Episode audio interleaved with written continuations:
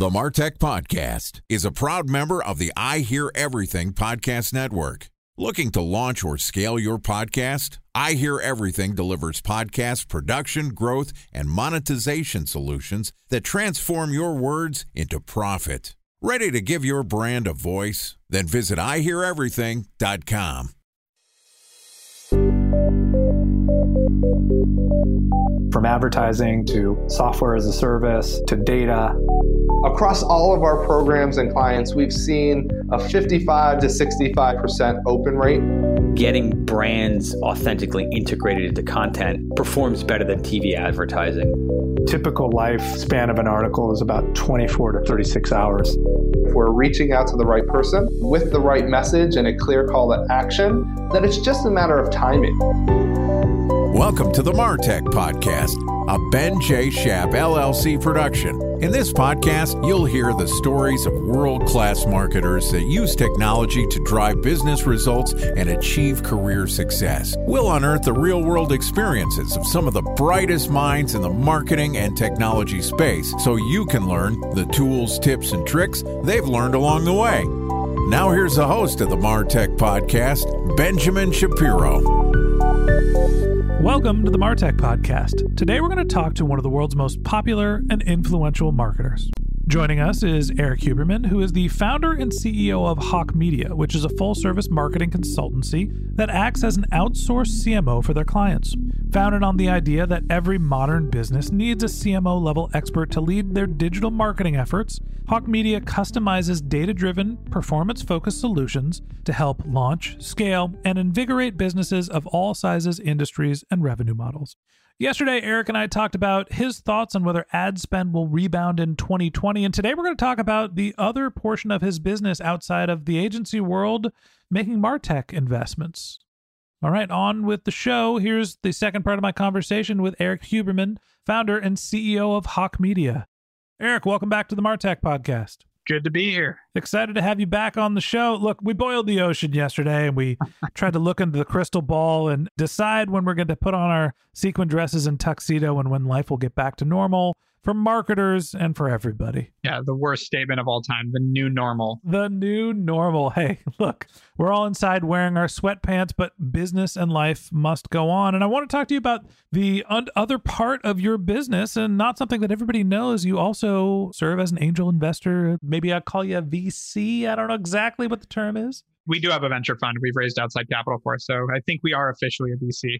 All right. Well, hey, welcome to the rich guy crowd. You're a VC now. I hope you get your vest on. I don't know. I think the rich guy crowd's the angel investor. They have the money of their own to invest versus the VC has to use other people's. But thankfully, we do both.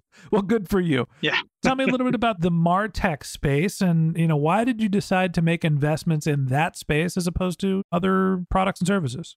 Strategic. It really what we found, and we've invested in consumer brands, we've invested in med tech, we've invested in all sorts of stuff, but where we can be the best foot on the scale for our investments is in marketing technology because a few things. And by the way, just to clarify, if I can actually be a lever and a foot on the scale for one of my investments, that's a much better investment. If I know I can juice that investment just by nature of getting involved, that's where I want to invest. And so for us, We've got over 500 clients we manage marketing for. So if I invest in a fashion brand, let's just say, I can do their marketing. I can do their marketing without investing too. So the strategic angle of that isn't very high. So where it makes sense for us to invest in like those kind of companies is when there's something really unique going on and the company's showing a lot of early success and they'll let us in as an investor because of who we are. So that's kind of the dynamic changes with marketing technology. And it goes both ways. We'll either find a piece of technology and have our team try using it, or our team will start using a cool piece of technology and let us know. Like we have a thesis around wanting to launch our SMS marketing strategy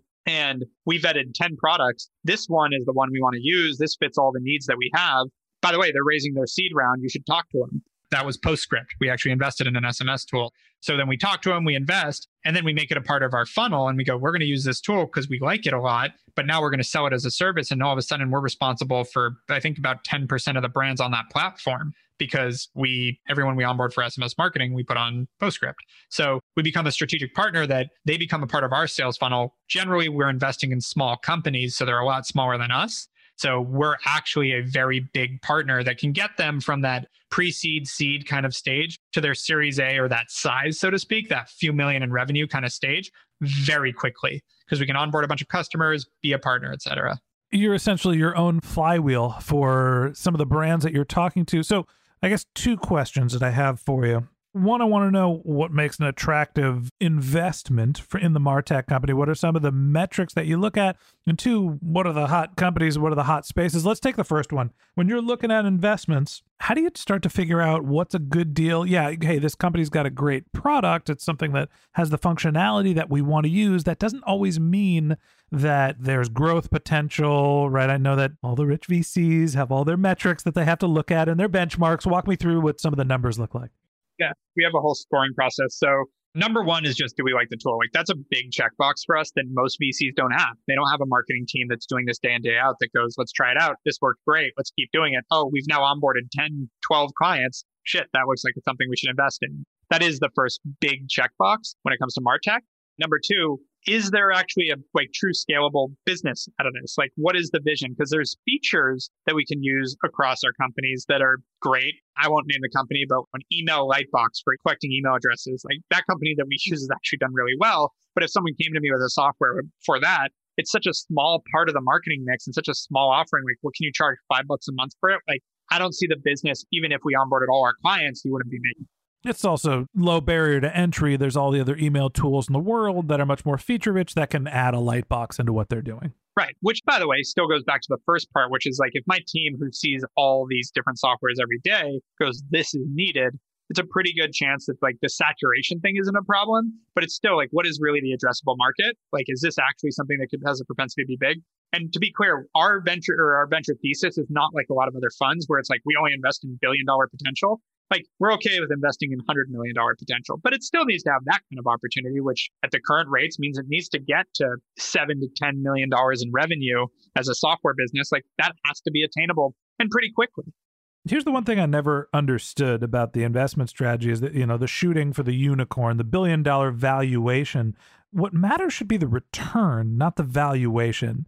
So if you're putting in and getting out, uh, you know, a larger sum up front, if you put in $50,000 into a company that becomes a $500 million company, but you got 30% of the company for that investment, it's worthwhile. Oh, sure. So, yeah, what matters is the valuation you get in on. And that's part of what we do. We were very careful what the valuation is on the rounds we do we have a pretty strict thesis around that too. And we try to stay, you know, in the four to seven million range on valuation. So early companies. And every once in a while we'll stretch that, but it's got to be a good reason. So we peg four to seven million. And if it's more than that, there's got to be a great reason why we're getting in on the round. Okay. Now, you want to see a certain level of maturity in terms of them being able to generate money. The MRR is a figure that you look at as opposed to the potential growth yeah, we just want to know like, can they get some customers? Like, I don't want to be the person that introduces their first customer. I want to see some traction, something happening. And I, I also am a believer that like, if a core founding team can't get a company to launch and actually get some money coming in, they're not a good core founding team. And there's nuance to that. I'm speaking in hyperbola, but like almost all the time, if you don't have a team that can actually start generating money without raising money, I'm worried about what I'm investing in. I'm sure it depends on the exact type of business. If you're running a media business, I'll use Quibi as an example, right? They took billions of dollars of investment. Obviously, that went pretty badly. but they also had to make a ton of content, right? There's a lot that goes into that. So I disagree with that because I think that there was absolutely an opportunity there to build a platform, get a little bit of content and see how it went. That is exactly the issue I have with those types of businesses. Same thing with Magic Leap, which I don't know if that's been called a failure yet, but they raised billions of dollars with nothing to create a VR headset that's now way behind the technology from everything I've heard. I'm not an expert in VR, but that is the problem with these funding companies is they need to show that they can execute. And don't get me wrong, again, there is nuance. If it's deep technology or something really specific, maybe you do need to raise some money ahead of time. Even product companies, you're going to need some supply. Like you might need some money, but those are not necessarily the business I'm going for. And marketing technology, if you can't develop the tech to get to market, why am I investing in you? You're obviously not the right jockey. Time for a one minute break to hear from our presenting sponsor, Mutinex.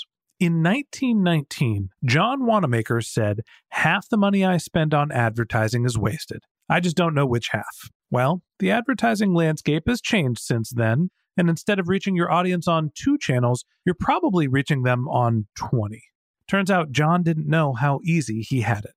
But that doesn't mean that you should give up on striving towards marketing effectiveness. No matter how complex your marketing strategy is, Mutinex Growth OS is the market mix modeling platform that measures the impact of marketing on your bottom line. Mutinex's market mix modeling platform calibrates your insights against the latest market conditions so you can make media and marketing investment decisions confidently and quickly. Ready to take your team from I think to I know? Then join brands like Samsung, ING, and Asahi who make better marketing decisions with Mutinex. Mutinex Growth OS. Your best decision starts here. To learn more about Mutinex, go to mutinex.co. That's M U T I N E X dot co. Okay, here's the rest of today's interview.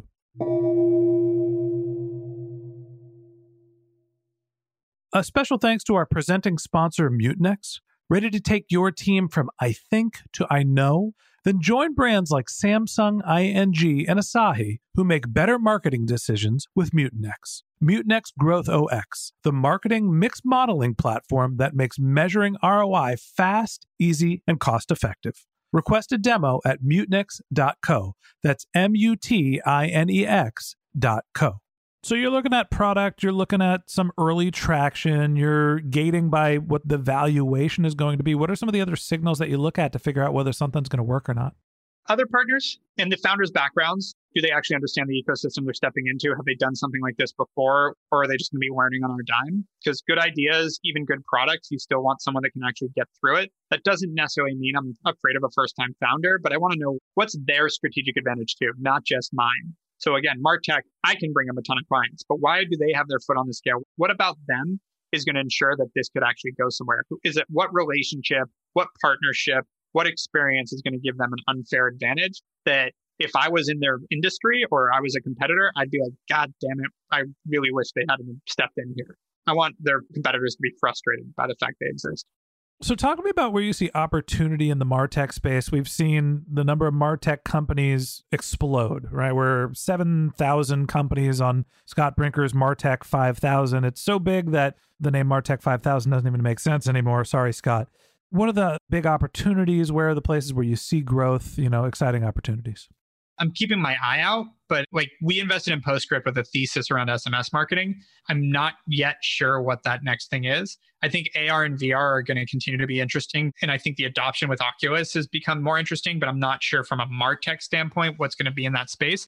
I really like speech advertising. We invested in a company called Instreamatic that is uh, you actually can talk to the advertisement and they're already powering a bunch of major apps you know you can actually speak to the advertisement and talk back and forth I think that's obviously coming and it's a no brainer. And these guys seem to be leading the charge. Wevo is another one we did recently. It's going to be AI driven site optimization. Websites are still such a manual thing. It's kind of crazy to me. So I think like a lot of automation around that's going to start to happen too. So it goes back to what people have been talking about for a few years in terms of automation AI. We invested in Junction AI, which is create uh, AI driven creative optimization before you have to test it and spend money. Works impeccably well, which is what we tested it, used it, went, this is really good. And these are all things that become interesting because I think the more you can create a lever on people being able to be more creative and high brain thinking and take off the mundane optimization tasks off their plate, it'll be interesting. So I think a lot of Martech that does that right. The issue is a lot of them don't do it right. Their algorithms don't actually work and don't do a good job. So it's really a question of the individual company, but it's all going to be around, I think, optimization as well as new ways of engaging, whether it's speech, whether it's AR, VR. I think those will come too. The issue I have with speech and AR, VR, still, speech is a little better, is performance. Like it's a good branding play, but I haven't seen it actually drive sales yet. Speech, people purchasing through their Amazon Alexa, it's there, but it's not a big piece, would be my assumption. I don't know the stats, but I don't think it's big. So it'll be some time before human adoption kicks in that that's actually bigger. Talk to me about where you think that there are opportunities in data. I keep hearing about intent data companies being more sophisticated. Do you see and do you consider that to be part of the Martech landscape? I don't know because I think people use the word intent as like it's really just pattern recognition, not intent. And I think intent is Google. I'm looking for this intent isn't tracking that someone's like shopping around for shoes and that they're going to buy your shoes. That's not really intent. So I don't know. It, I guess it is intent, but I haven't seen it executed very well. I've seen them called intent, but I think, yeah, of course, if you can step into the middle of the funnel when someone's already looking for your product and show yourself because they have the intent to purchase something like yours, there's something there. But how to execute that is very difficult. So help me understand the sort of long game here for you. I, you know, I understand that you obviously run a very successful large agency and you've got the VC arm. It seems like there's a lot of intertwined priorities. How are you able to manage all this and what's the long game for you to sort of manage the integration between both the VC and the agency arms? It's really just having good people. I have a great partner on the VC arm. We also launched Hawke Capital, which is actually a financing arm, so like giving loans to people for their marketing. We've just got different operators that we bring in. I mean, I learned that. I read the Richard Branson biography and then read a little bit more about him. And his whole motto of building businesses is hire the COO of your biggest competitor, which not saying I do that. I'm not at that level yet, but the guy that ran Virgin America was the COO of United. So get someone that already knows everything you need to know about it, add your little nuance and let them run it so I have no issues with delegation. And don't get me wrong, we have a lot going on, but like I make a point to delegate. So I've never been the bottleneck. I, every time I feel like I'm a bottleneck, I hire someone or move something around so that I'm not. So I hate stuff sitting on my plate. When I see my pile stacking, I know I'm doing something wrong. So it's a lot of delegation, hiring good people.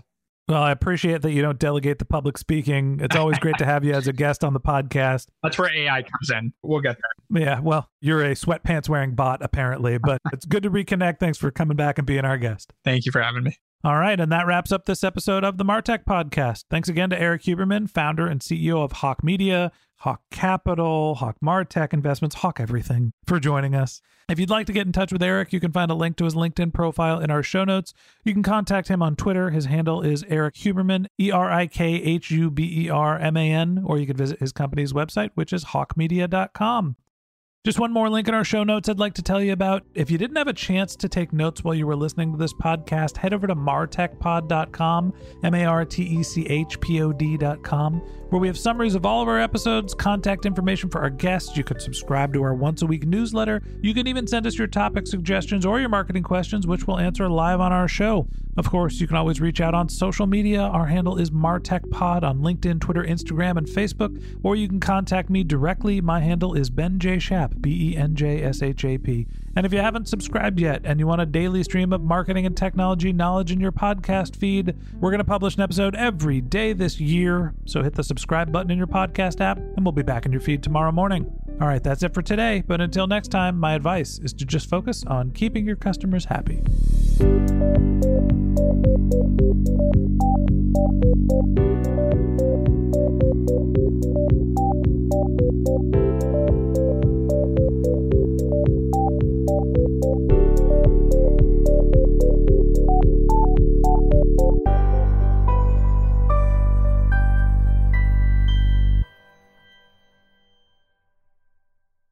Thanks for listening to the Martech Podcast, and I Hear Everything production. Looking to launch or scale a podcast like this one for your brand? Then visit iheareverything.com.